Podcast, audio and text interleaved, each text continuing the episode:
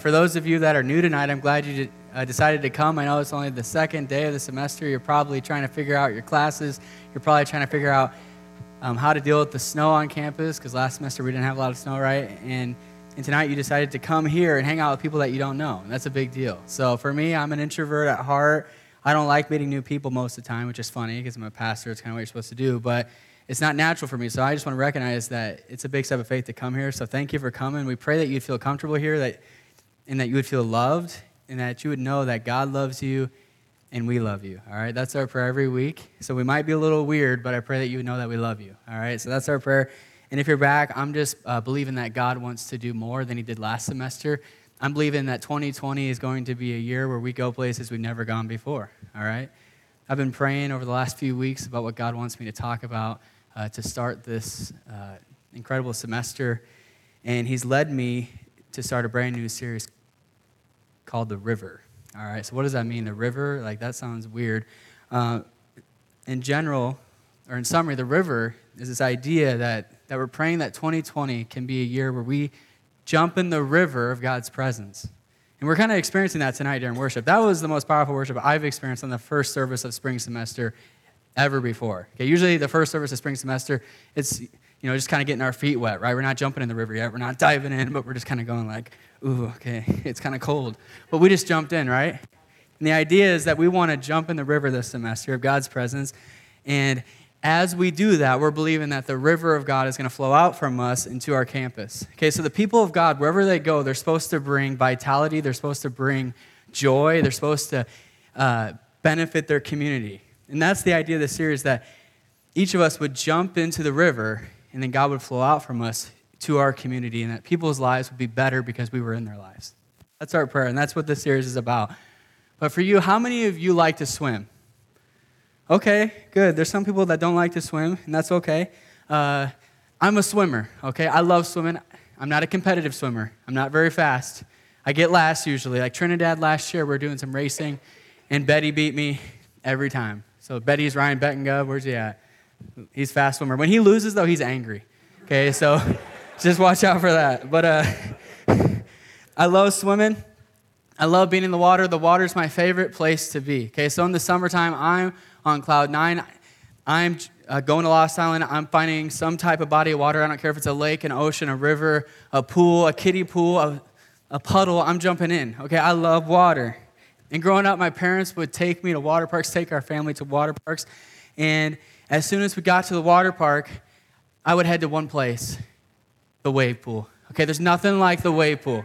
When that water's crashing over you, you just feel like, wow. For me, at least, I'm like, yes, hit me, water. Yes, thank you.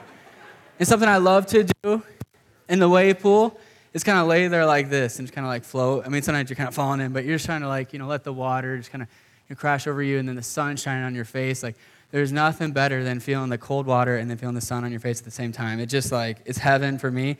And and one of these times, we went to Oceans of Fun in Kansas City, so maybe you've heard of that. And, and sure enough, that afternoon, I was in the wave pool and I was floating. I had my eyes closed, saw on cloud nine heaven on earth, and then all of a sudden, I hear the whistle blow. I'm like, what's going on? I'm just to keep relaxing. All of a sudden, someone's grabbing me and pulling me to shore. the lifeguard was saving me. It looked like I was drowning. I was having so much fun just relaxing. I was so relaxed that the lifeguard had to save me. I was drowning in the presence of the water, so to speak. Has anyone had that happen to them where lifeguard saved you and you didn't need saving? Okay, there's, there's a few that nodded like nervously. it's awkward. You're having a time of your life, and the lifeguard ruins it. And it's just like, come on, man. Now everyone's looking at me.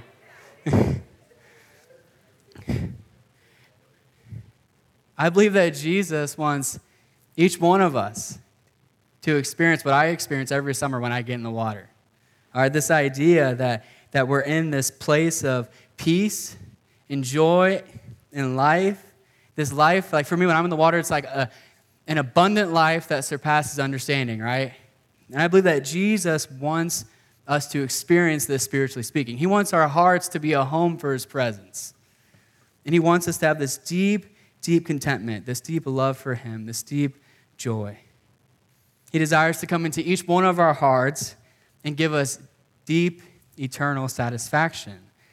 And satisfaction that's not dictated by your circumstances, but instead by who He is and what He thinks about you.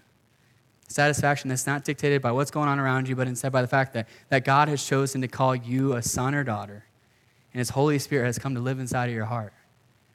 God wants to invite each of us into this. He wants us to know what He thinks about us. Do you know that God loves you? Like, I know people have said that tonight. Do you know that, though? Do you really have that deep inside of you? Like, how do you feel? Like, how do you think God thinks about you when you do your worst thing? That proves what you actually think God thinks about you. Because some of us, we mess up and we're like, oh, shoot, God doesn't love me anymore. Well, was that love if He changes His mind about you based upon your behavior? I don't think that's love, right? Love is when you stick with someone even when they irritate you, even when they hurt you. And yeah, we hurt God at times with our sin, but He still loves us. Like my daughter, uh, she's been whining a lot lately. She's a one year old, okay? So just for perspective there. And sometimes I'm frustrated, but I still love her, right? I just want to be like, will you stop whining? I'm trying to write a sermon. but I still love her. Do you know that God loves you that way? Like, God loves you a thousand times more than I could ever love Jane. And nothing could ever change my mind about Jane.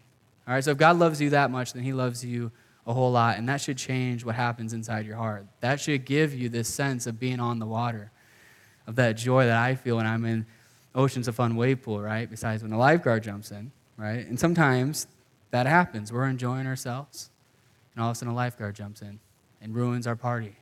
Something bad happens, we get a bad grade, oh, or we start to question what God thinks about us. We sin.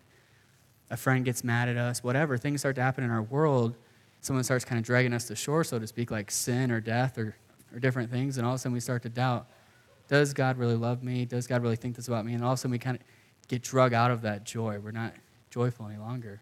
And we don't experience that satisfaction. So tonight, what I want to talk about is I want to talk about this idea that, that God wants to give us this sense of satisfaction and joy no matter what our circumstances are. He wants us to jump in his river, so to speak, and to experience his presence every single day, no matter what's going on around us. I believe that God's inviting us into that this year. John 10:10 10, 10 says this. The thief comes only to steal and kill and destroy. I came that they may have life and have it abundantly. Okay, who's the thief? He's, he's talking about Satan. Okay, so Satan's God's enemy. You're thinking red horns, little demon guy. Okay, maybe he looks like that. I don't know. Maybe he's good looking. I have no idea. But point is, God has an enemy. His name's Satan, and he wants to destroy your life. And that's what happens. So, you know, when we come into into relationship with Jesus, like I said, these circumstances come around us that, that threaten our joy, that threaten our relationship with God. You know, Satan might attack you and say that God's not for you. He might attack you and say God doesn't love you. He might attack you and say God doesn't have a purpose for your life. He might say you're too far gone for God to love or for God to use. Satan wants to send situations into your life to make you doubt God's purposes for you, but, but God wants to give us a deep, deep satisfaction that can or that can weather any storm that Satan throws at us. But to get there, we got to jump in the river. Okay, so what am I talking about? That's what uh, tonight's sermon is jump in the river. There could be a song there. We're going to jump in the river of God. I don't know, I just made that up. I was not planning on doing that. Point is, we're jumping in the river in 2020, okay? You're all getting too serious on me. I know I was getting a little deep there but it's kind of my job, right? But, anyways, John 7 is where we're going to be tonight. Turn to John 7, verses 37 through 39. It's only three verses. And we're going to read this speech that Jesus makes at a big festival. It's a big Jewish, it's a big Jewish festival. So the Jews, or let me back up. Jesus was a Jew. I don't know if you knew that, but Jesus was a Jew or an Israelite, okay? And Jewish people like to party. Okay, they like to have lots of feasts. According to the Old Testament, right? They have lots of feasts. And there's a feast called the Feast of Tabernacles. And Jesus, during this feast on the seventh day, stands up and shouts something out. Okay, Jesus just like cries out. And before I want to read that, before I read that, I think it's important to understand what that feast is, because you know Jesus purposefully made this statement during this feast. So the Feast of Tabernacles was an annual festival. It happened every year. It's at the time of the harvest, and the and the festival was a, a joyous celebration of God's provision. Okay, God's a provider, and every year the Jewish people would have this festival to intentionally remind themselves that our God provides. He just provided in this harvest that we're celebrating, and also He's provided for us throughout history. So, specifically, what they're celebrating is in the Old Testament, Moses came into Egypt because the Israelites were in slavery, and he said to Pharaoh, Let my people go. Okay, maybe you saw a movie or a cartoon at some point about that, or you read it. Point is, Pharaoh lets the people go after a lot of plagues, a lot of crazy stuff happens. And then they wander through the desert for 40 years trying to find a home. And through that time of being in the desert, God provided for them over and over and over again. Specifically, He provided water for them through a rock. Okay, so a rock just like squirted out water. That's weird. Okay, so point is though, God was the provider, not them. And they would have this festival to, or to look back on that and say, God was the provider then, and He's the provider now. And one of the things they did during this festival is there's a pool nearby called the Pool of Siloam. It's this special pool. Some people called it the Messiah's pool. And, and the reason it was special is within Jerusalem, it was the only place where there's fresh water. And every day of the festival, the priest would get a cup of water and pour it out on the altar. He'd do it every day. There was this big ceremony they would do. And on the seventh day, he pours out the water for the last time, and Jesus stands up and makes, a, makes this big pronouncement in verse 37 through 39. Something important to know when he pours out this water, what it is, is it's symbolizing how God provided through the rock in the wilderness. He provided water. And also, it's not just that, though, it's not just remembering. It's pointing forward to a day when God would send a Messiah, which is a deliverer king, who's an Israelite, to free the Israelites from spiritual bondage, so not just bondage from Egypt, but spiritual bondage. And he would pour out his Holy Spirit. So there's God the Father, God the Son, God the Holy Spirit. We'll talk about that another time. The point is, the Holy Spirit, pour out the Holy Spirit on all flesh. And Jesus stands up on the last time they pour it out, and he says this on day seven. Okay, let's read it here. It's verse 37. It says, On the last day of the feast, the great day, Jesus stood up and cried out. And he's screaming here. Like the Greek here is he's like yelling. Okay, so he says, If anyone thirsts, let him come to me and drink. And whoever believes in me, as the scripture has said, out of his heart will flow rivers of living water. And now, this he said about the Spirit whom those who believed in him were yet to receive, for as yet the Spirit had not yet been given because Jesus was not yet glorified. Okay, we're going to jump into this tonight, but first I want to pray that God would help me communicate this. Okay, so Jesus, I pray that you would speak through me tonight. I pray that you would speak to every single heart. God, I just really believe in this message. You want to speak particular things to particular people. I think we're all going to get a little something different. And God, I pray that we would have the awareness right now to hear what you want to say. God, right now we say, speak to us. Speak because we're listening, God. We want to hear from you. So I just pray right now that you would speak. In Jesus' name, amen. Okay, so Jesus is making a striking claim here. He's saying, just as God provided water in the desert, he's now providing living water through him. So Jesus says, I'm providing living water. God's providing living water through me. God is finally, he's finally fulfilling what the ceremony has pointed towards for all these years. Jesus is what this ceremony is all about. He's giving salvation to the world through Jesus, and He's pouring out His Holy Spirit so that people can walk with God. Because the Holy Spirit comes and lives inside of the heart of every believer. God's saying, I will make my home in your heart. Jesus is saying, I am the fulfillment of this. He's saying, What you've been waiting for is here. He's saying, You don't need to be tired and thirsty and worn out any longer.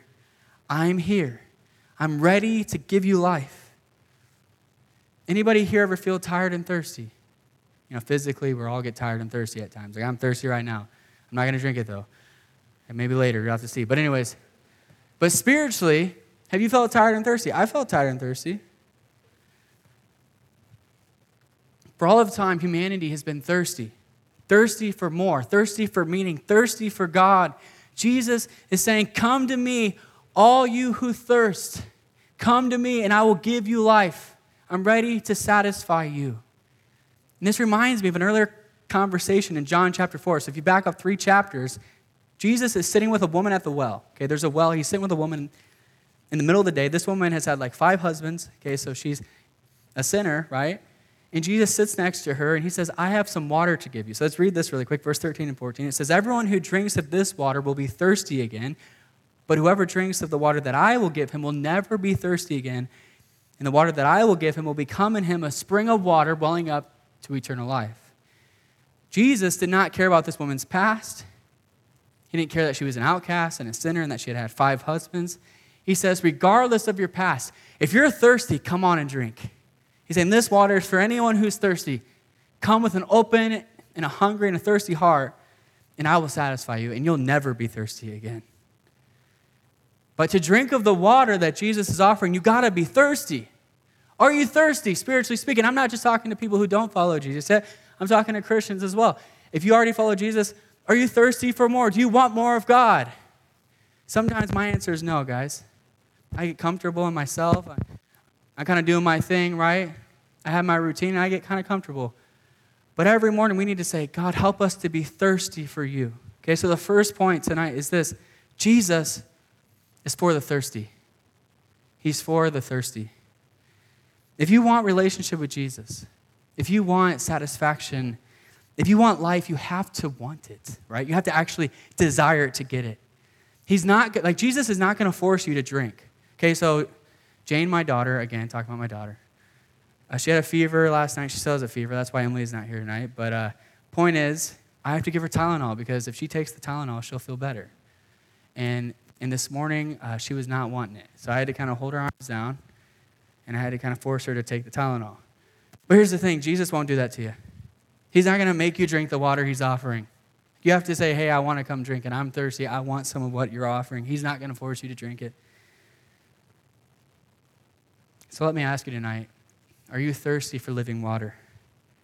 Do you want the keys to life?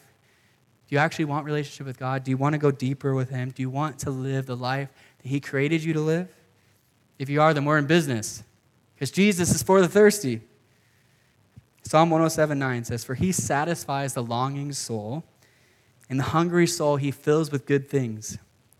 God loves to satisfy the soul that longs for him.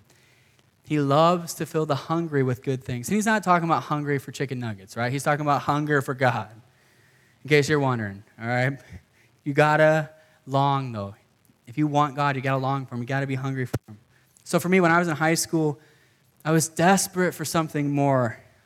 I was in church. I knew about Jesus. I'd already, I had prayed a prayer and all that, but I didn't really have a relationship with Him. I didn't have that eternal satisfaction. I hadn't really drunk from this living water. I tried filling this void with a bunch of different things. I'm just going to kind of lay myself out there, okay? Maybe you relate with me. Alcohol, sex, academics, even.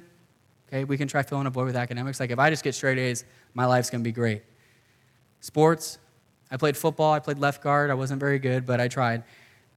Choir, again, wasn't very good. I went to All State one year, tried out, had a quartet. I think I was the baritone. All three had went to All State the year before. That year they did not go to All State because I ruined it for them. Okay, that's me, choir. I ruined it for all of them. They were amazing singers. Like that's how bad I was. I was. Anyways, that's another story for another day. But the point is, it didn't matter what I tried. Though nothing seemed to quench my thirst. It wasn't until I hit rock bottom, and I realized that that none of those things was going to satisfy me. That I was able to actually drink the water that Jesus was offering. He doesn't want you to say, "Okay, I want Jesus, but I'm also going to take some other stuff." Okay, I need some other stuff to satisfy me. No, Jesus saying, I got to be your only one. I got to be your boo. Okay, I'm kidding about that. I don't know why I said that. Point is, Jesus wants you to be your only one, all right? Or Jesus wants to be the only one. Like, think about this, guys. Okay, so since I went to the boo route, okay, so if you do this, I'm not judging you, but hey, you know, look in the mirror or something and, and talk to yourself about this, talk to Jesus about this. But if you have a boyfriend, do you have like multiple boyfriends or you just pick one? Like, I got this guy here, I was gonna say boo again. I got this guy here, I got this guy here and just try to have all these boyfriends. No, true love picks one, right? And you stick with one. And if you're not going to be with that one anymore, you break up with them and go be with someone else. Jesus doesn't want you to have other boyfriends or other girlfriends. That doesn't mean you can't have other good things in your life. It doesn't mean you can't get good grades or play sports or have a boyfriend or girlfriend, but it means that Jesus needs to be your number one. And whatever he says in your life goes. If you're thirsty for that, then we're in business tonight. If you want Jesus to be your only one, then He's going to give you that water. And I'm telling you, when you get that water, you're never going to want to go back. It's better than anything this world has to offer.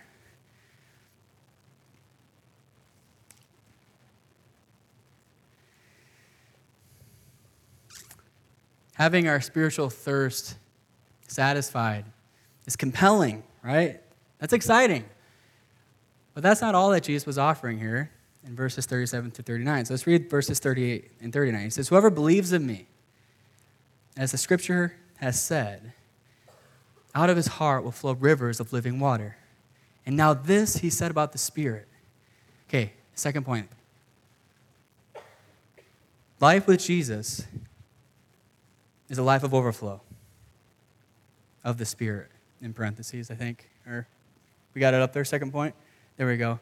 Of the Spirit, in parentheses. So it's a life of overflow in general, but specifically, Jesus is talking about the Spirit here. Jesus says, if you come to me and drink, you won't just get satisfied and stay there. Instead, there's going to be some rivers of living water starting to flow out your heart. And verse 39 says it's about the Spirit. So, specifically, rivers of the Holy Spirit are going to flow out of your heart. Okay, what does that look like? Well, that's the question I asked. What does rivers of the Holy Spirit flowing out of my heart look like? Well, I've been praying about this for a few weeks. Because honestly, this passage can be difficult to interpret, but I feel like the Lord reveals himself to me. So I got three things for you about what I think this looks like. The first thing is eternal life. Okay, so that's the obvious point here. Jesus in John 4, verse 14, had said, But whoever drinks of the water that I will give him he'll never be thirsty again. The water that I will give him is going to become in him a spring of water welling up to eternal life. Okay, so the first thing is eternal life. You get set free from sin and death. You get or you get to be in right relationship with God, you become a son or daughter of God, that's salvation. That's when you put your faith in Jesus, and then the river of salvation starts to flow out of your heart. So that's the first thing. If you came in tonight and you don't have right relationship with God, Jesus wants that to happen tonight. He wants you to be forgiven and set free of the things that hold you back, to repent of your sin and to follow him with your whole heart. And if you do, you're going to experience eternal life. But the second thing, I think there's more to this. I don't think that Jesus just wants us to experience eternal life and and get a ticket to heaven and say, okay, we're good. I'm just going to hang out now and wait till then. Instead, I think that Jesus wants to change our hearts now. He wants to change our lives now. He wants, in a sense, for us to bring eternal life here, to kind of change our world. Okay, so the second thing that happens when, or when rivers of living water are flowing out of your heart is you start to look more like Jesus. Okay, so when people interact with you, if you're a follower of Jesus, and this will happen progressively over time as you follow him, you get more and more like him when people interact with you, they should feel like they're actually talking to a little Jesus. Like someone who's like Jesus. Like that's what we're called to be. If you're a follower of Jesus, you're called to be like Jesus. He's your rabbi, he's your teacher. You're supposed to take on his life and be more like him. About two months ago, I was going through something that I needed to talk to someone who was smarter than me about. And I called our, I called our district superintendent of the network of churches we're a part of in Iowa. He's like the top dog, okay? big dog. But, anyways, called him and I talked him through this situation. And there was just a moment in the conversation where I was like, I feel like I'm talking to the Holy Spirit right now. Like, literally, like, I, I've never felt that way. That, like, I don't say that about a lot of people, but I felt like I was like talking to the Holy Spirit. It felt like God was talking right to me. There was a gentleness and a wisdom, a kindness, a charity about him that I was like, this feels like what it would be like to talk to the Holy Spirit here on earth. It kind of reminded me of Galatians chapter 5, verse 22 and 23. Paul says this He says, But the fruit of the Spirit, the fruit of the Holy Spirit is love, joy, peace, patience, kindness, goodness, faithfulness, gentleness, and self control. So, point is, as you get Jesus in you, you're going to start to bear this fruit of love, joy, peace, patience, kindness. I'm not going to say the rest, but you see them on the screen. So, our superintendent, he embodied the fruit of the Spirit. And the question I asked afterward, I said, How do I get to a point where when people talk to me, they feel like they're talking to the Holy Spirit? Because I really, really want that. And our superintendent, every time you ask him for advice, he literally just says, Read the Bible a lot. Like, it's pretty much what he says. Like, pray and read the Bible. It's like not crazy, okay? It's so simple. But I think it's why he sounds a little bit like the Holy Spirit. Because when you spend a lot of time with someone, you start to act like that person. For me, like, the guys like whatever friends I hung out with in middle school and high school, like I'd start to take on their phrases. I'd start to enjoy the things they did. Like one of my friends, like, he really liked to build model cars. I can't build anything. I'm just not good at it. But hey, he liked it, so I started to try to do it. It didn't work out very well. I wasted some money, but point is, I tried to be like him. When we spend time with someone a lot, we start to take on their attributes. And I think that's how we get there. I think that's how we get to be someone who looks like the Holy Spirit, who looks like Jesus when we spend time with Him every day, when we read our Bibles and we pray and, and we seek Him, we start to look like Him. And also, something else, too, as you spend time with God, you'll start to take on your identity because the Bible says that That when you put your faith in Jesus, He gives you the right to become a child of God. Okay, He gives you the right to be a son or daughter of God. And some of us, like, we know that positionally, like, yeah, that's my title, a son or daughter of God, but we don't really live like God yet. Okay, we don't really, I don't feel like we really grasp it yet. Like, wow, I really am a daughter of God. He loves me, He's not changing His mind about me. And when you spend time in God's presence, when you seek Him, you'll start to actually know, wow, I really am His daughter. I actually am His son. He actually enjoys being around me. I'm His favorite. Well, everybody's His favorite, but I feel like I'm His favorite. And you start to take on that identity. And as you take on that identity, as you start to tell yourself, no, I'm not captive to sin. I'm not captive to the things of this world, but instead, I'm God's son or I'm God's daughter. You start to live like that. You start to take on that identity. I think that's what happened with our superintendent specifically. I think as you spend all that time with Jesus for all those years, you start to know who you are. All right, so one more thing. I think when rivers flow out of your heart, I think it looks like you helping other people live like Jesus. So it's not just you living like Jesus. That's great. I want you to live like Jesus but you have to help others.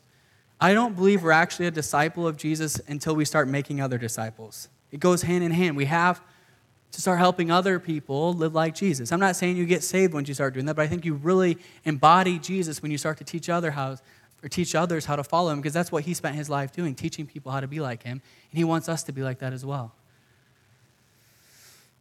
In Acts 1 8, it says this But you'll receive power when the Holy Spirit has come upon you, and you'll be my witnesses in Jerusalem and Samaria and to the ends of the earth.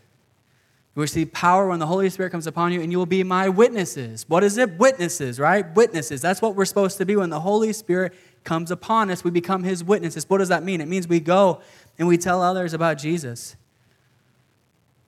It means we get the power to share our faith. And there's two parts to it. It's not just sharing your faith. There's the piece of introducing people to Jesus for the first time, but then also walking in the power of the Holy Spirit to help someone follow Jesus and actually help them in the practical things of what it means to be like Jesus. So, Matthew 28 19 through 20 says, Go therefore, this is Jesus talking, and make disciples of all nations, baptizing them in, in the name of the Father and the Son and the Holy Spirit, teaching them to observe all that I've commanded you, and behold, I'm with you always to the very end of the age. So, Point is, when rivers start to flow to your heart, when the rivers of the Holy Spirit start, start to flow to your heart, you transform, but then also you help others transform. What God does in you, He wants to do through you. What God does in you, He wants to do through you. What God does here on Tuesday nights, He wants to do through us out to this campus. We don't just spend time in His presence to enjoy it and then say that was fun, but we go out empowered by the Holy Spirit and help others to follow Jesus.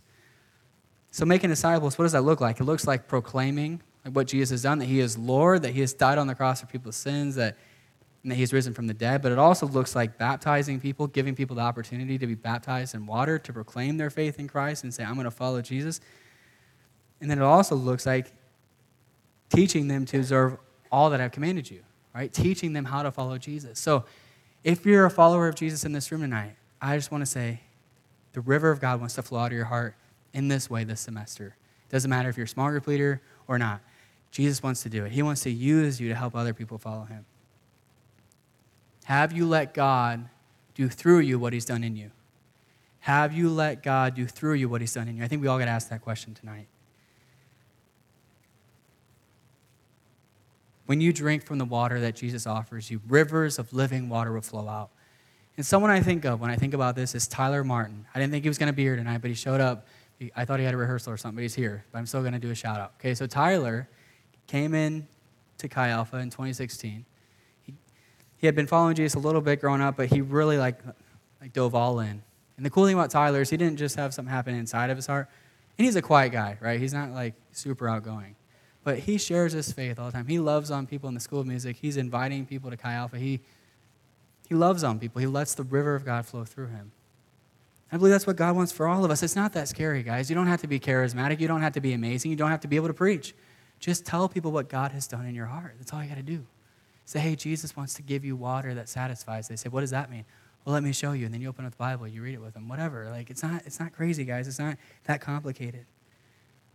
I believe Jesus wants to do that in 2020. He wants to help us go out and reach our campus. But, but the question remains, okay, this is the big thing, and we're almost done, so Bear with me. But the question remains how do we get there? Okay, that's great. God wants to help me be like Him.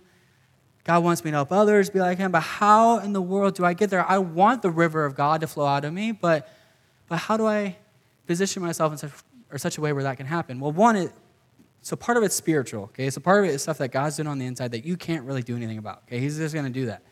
But there are steps we can take. There's things we can do. There's practical side to this. We can take action. We can partner with God to help the rivers to flow out. And I kind of alluded to this a little bit about spending time with God when I was talking about our superintendent and how all that time with God helped him to have the rivers flow out. But, but I want to drill down on this a bit. If we want to get the rivers flowing out of our heart, we got to jump in the river, okay? And what the heck does he mean by that? Well, it's the third point, so write it down first and I'll explain what it means.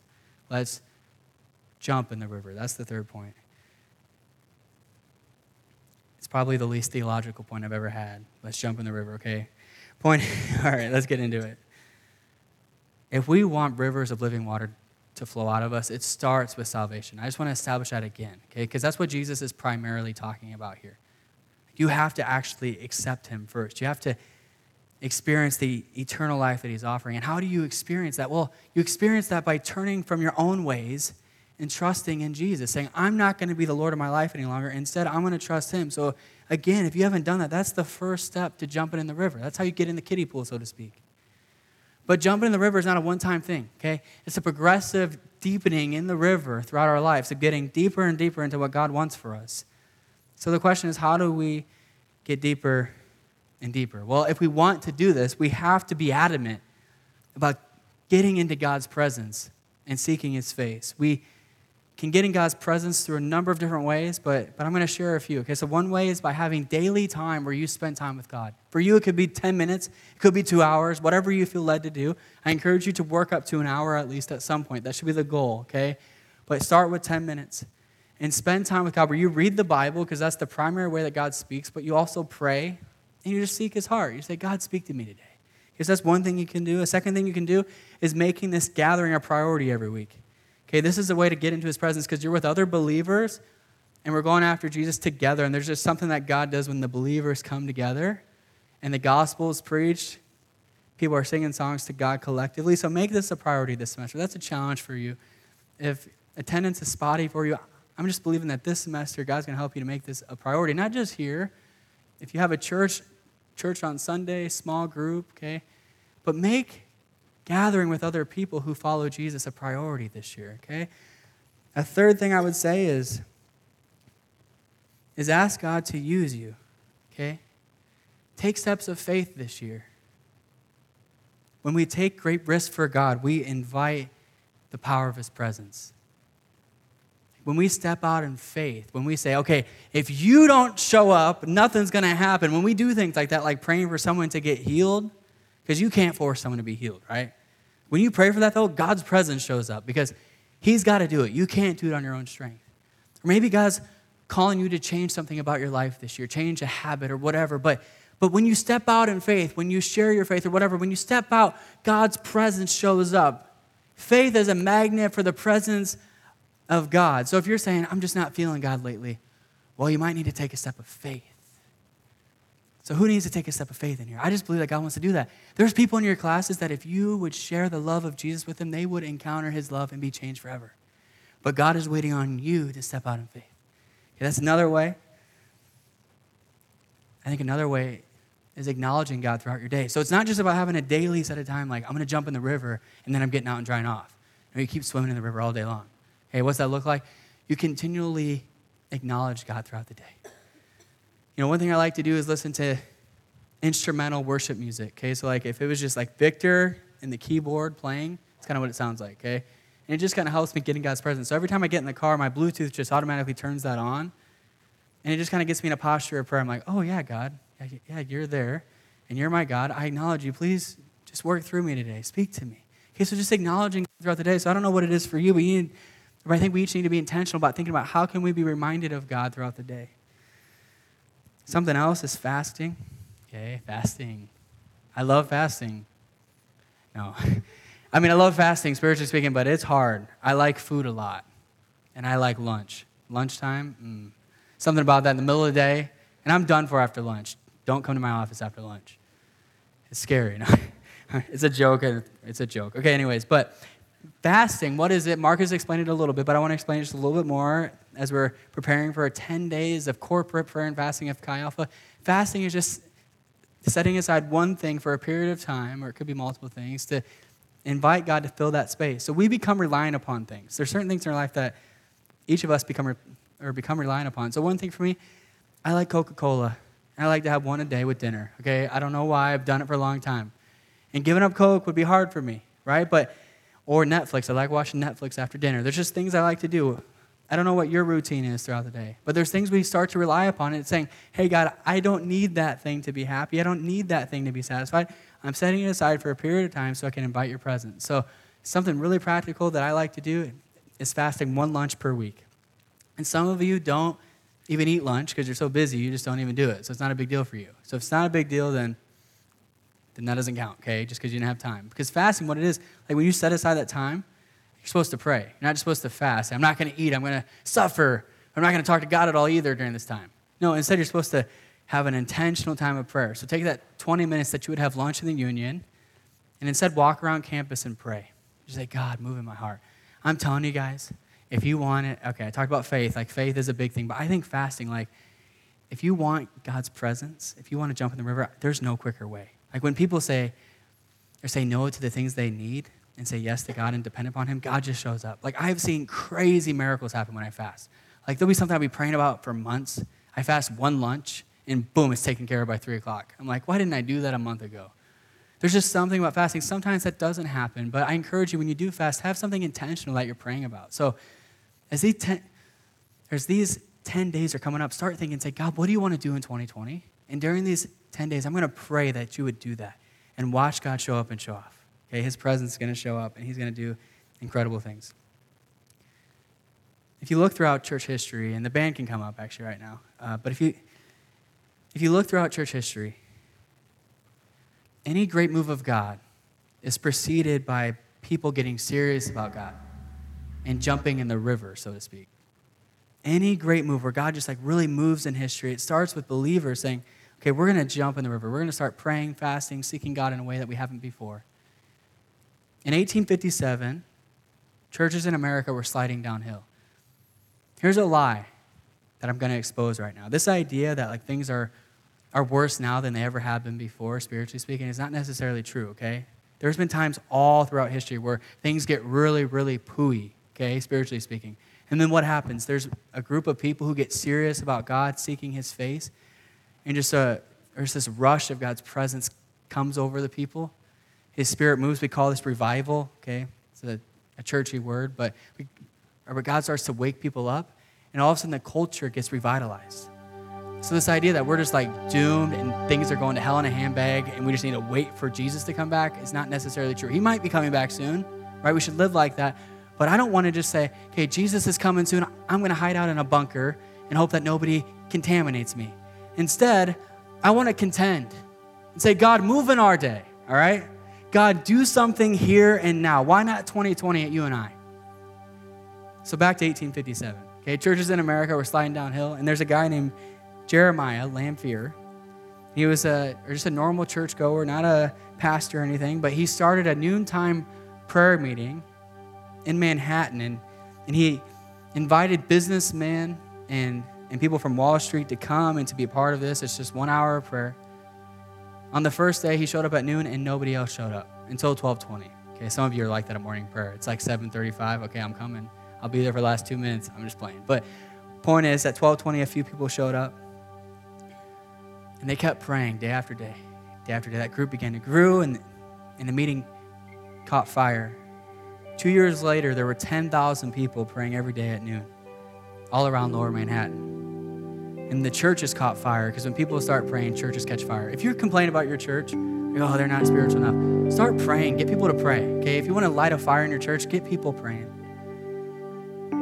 And then from 1857 to 1860, so a period of three years, our historical records aren't completely accurate. We know it's somewhere between 50,000 and 80,000 people got saved in those three years in Manhattan. And there was only 800,000 people in Manhattan at the time. So 10% of the population came to know Jesus as Lord. And I believe God wants to do it again. I believe He wants to do it again. Guys, I've been here as the director for five years now. I've been preaching the same message over and over again. I'm believing God wants to do it. I really believe that God wants to fill up this room on Tuesday nights. I know that sounds crazy to you, but He's done bigger things in the past. There's 800 seats in this room. If we filled it up, we still wouldn't be at 10%. Okay, so we still wouldn't match what happened here. But I believe God can do it. But for Him to do it, we got to jump in the river. Guys, we got to start praying. We got to stop settling for less than His best. Instead, we need to say, God, whatever I need to do, whatever I need to surrender to you, I want to surrender it this year. God, I don't want to live for, for the sloppy seconds. I want to live for your best, God. I want to live for like the best you can offer, not just a little bit of, of you, but I want all of you. So, God, in 2020, is if there's anything that's holding me back from you, just help me to release it and to go after you. That's, I think that's what God wants us to do. So, the main idea tonight is this it's a prophetic word for this year. In this community, I believe that Jesus wants 2020 to be a year of spiritual overflow. Guys, we're not going to settle, okay? We're not going to settle. I refuse to let us settle. Holy Spirit, help me, right? I refuse. I'm going to keep preaching at you. I'm going to keep yelling at you. I'm going to yell at myself before I yell at you, okay? So, so hear me on that. I stink too. Okay, we all stink, but let's go after it, right? 2020, I don't know what I'm talking about, but 2020 is going to be a year of spiritual overflow. So in 2020, God wants you to ask the question right here, right now God, how can I jump deeper into the river? So for you, maybe you need to start reading your Bible every day. It's got to be a priority. And I'm telling you guys, there's no better time to read your Bible than when the sun hasn't come up yet. I'm telling you, 5 a.m., mm, spiritual, that's just a good time, right? It's hard. I encourage you to set aside a time each day where you spend time with Jesus. Or maybe for you, you need to start making corporate prayer a priority. If we want to see people get saved on our campus, if we want people to experience Jesus, we got to pray together. And that's why we have morning prayer. That's why we do pre service prayer. We should probably have more prayer times. Guys, can I share a dream with you? I have a dream, okay? Actually, Martin Luther King stood in this spot and, and, and, and, and spoke about 50 years ago. He probably didn't say I have a dream, but he spoke, right? And I just believe that, that how prophetic is that, right? Now we're believing for spiritual revival, okay? So I have a dream that someday there'll be prayer meetings happening every day on our campus. And Chi Alpha students would fill it up every day. And there'd be people from other campus ministries. I believe that God can do that. Like, why not you? Why not now? Why not 2020? Or maybe you need to start fasting. Maybe that's something you need to do. Or maybe when you come together with the people of God, you need to expect God to move. Because some of us, when we come together, we're just like, I'm going through the motions. Oh, another sermon. Daniel talks a lot. Man, is it 45 minutes already? Geez, shut up. but instead of that, say, God, I want you to speak to me tonight. Jesus, I think you want to speak to me. And you get your notebook out and you're like, God, whatever you want to say. It doesn't have to be something I say, but, but the Holy Spirit might speak to you while I'm talking or th- during worship, just going after it. And that doesn't mean you have to jump around like a hooligan. You can do that if you want. But for you, whatever way that looks like, whatever that looks like, going after God and worship, singing out to Him, declaring who He is, saying, Jesus, you are good, you're worth it.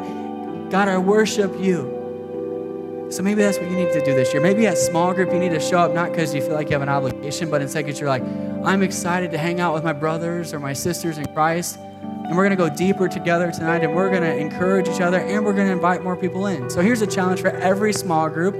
I shared this with small group leaders, so now I'm sharing with everybody so, so you can hold them to it. Every single small group meeting this semester needs to have an empty chair in that small group because that empty chair represents someone on campus who could be in that spot. And if someone comes and fills it, you grab another empty chair. You grab another empty chair. I pray that every small group you would pray, say, God, bring someone new tonight. And guys, we're not just bringing them because we're like, oh, we want to convert them or something. No, we're bringing them because we love people. And if we really believe that Jesus has the keys to life, we're going to want to share it with people. If you're not sharing your faith, and I say this to myself, okay? So, Daniel, if you're not sharing your faith, do you actually know that Jesus has the keys to life? Because if you really believe it, if you really believe that Jesus had the keys to living water, you'd want to share it with everybody. So, guys, 2020, get that empty chair out and say, Jesus, fill this seat. All right, I got more stuff I could say, but I'm gonna let you stand up because we gotta get done here. So, stand up.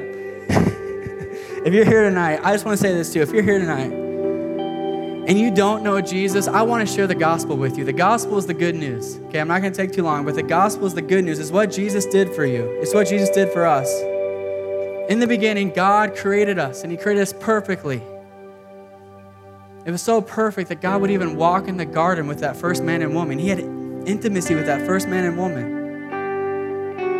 But then they chose sin, they chose their own way. And sin and death came in. Romans 6 23 says, The wages of sin is death. Okay, so when we sin, we invite death, we invite separation from God. But God did not leave us that way. God did not say, okay, they've sinned, they've screwed up, they're not perfect now, forget about them. Instead, He said, I'm going to fix this. And He fixed it through Jesus. In the Gospel of John, it says that God became flesh and He dwelt among us. So Jesus came and He lived the human life. And we all know the human life can stink at times. And God, like, He's enjoying Himself up there, right? And He came and He was a human. He lived the human life.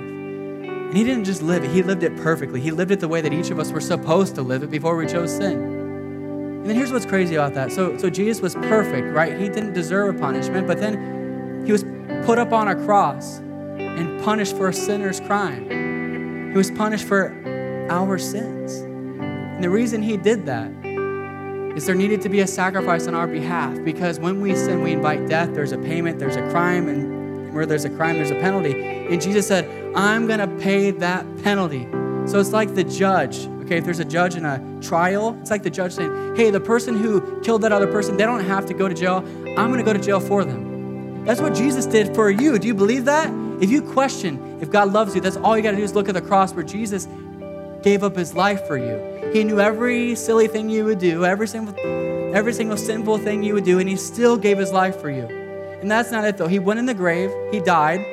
For three days, he was buried. And then after those three days, he rose from the grave. He came back to life. And why did he come back to life? Because he needed to show that, that death no longer has the final word. Instead, God can defeat death. So when we put our faith in Jesus, this is what happens. One, the Holy Spirit comes inside of our hearts, like we talked about. Two, we experience forgiveness. We there's no more penalty anymore. Instead, we get eternal life. And three, as I was saying with eternal life, we get to live forever and ever and ever with God. Just like Jesus, at the last day, will be raised up from the dead and get to live with God. That sounds incredible if you ask me. And I think some people tonight are going to put their faith in Jesus and He's going to do that. I just believe that. Can I be crazy enough to believe that God wants to change your life? God wants to transform your life. I don't know what's holding you back. I don't know if it's a doubt or a struggle. I don't know what it is. But Jesus wants to set you free tonight. So can you just bow your heads and close your eyes? I want to pray for you. I want to give you an opportunity to respond to that, to respond to the gospel.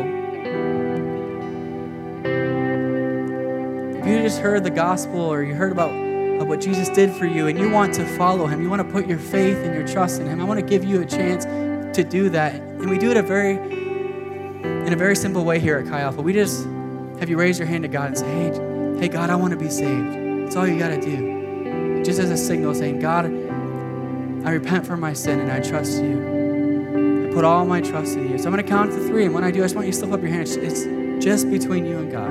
Okay, so one, two, three. Slip them up all across this room. See that hand? See that hand? See that hand? See that hand? See that hand? Incredible. You can put your hands down. I'm going to pray for you. And guys, there's no magic formula to pray. It's just saying, Jesus, I trust you. So if that's all you want to say, just say, Jesus, I trust you. Jesus, I confess that I messed up and I put my trust in you. So let's pray. Jesus, tonight we confess our sin to you. We confess that we've fallen short of your glory. And God, we want to turn away from our own ways and instead trust in you. And Jesus, or Jesus, tonight we just want to drink from that water. God, we want that water. We're thirsty. And God, we're asking for a spring of water to well up to eternal life in our hearts tonight. We're asking for that, Jesus. In your name. There's one more way to respond tonight. If you came in here and you're already a follower of Jesus, I believe that He has more for you. I believe He wants you to dive deeper. You've only scratched the surface of what He wants to do in your life. He wants to do more this year than what He's ever done before. But you, guys, to, to have that happen, you have to start diving deep. You got to get serious. You got to say, Lord, just let your living water flow out of me this year whatever it takes. All right, so I'm going to count to three. When I do, I just want you to slip up your hand if that's you. Okay, so one, two, three, slip them up all across this room. Okay, I'm going to pray and then we're going to worship. Jesus, tonight we just come to you and say, hey, we want the living water to flow out of us.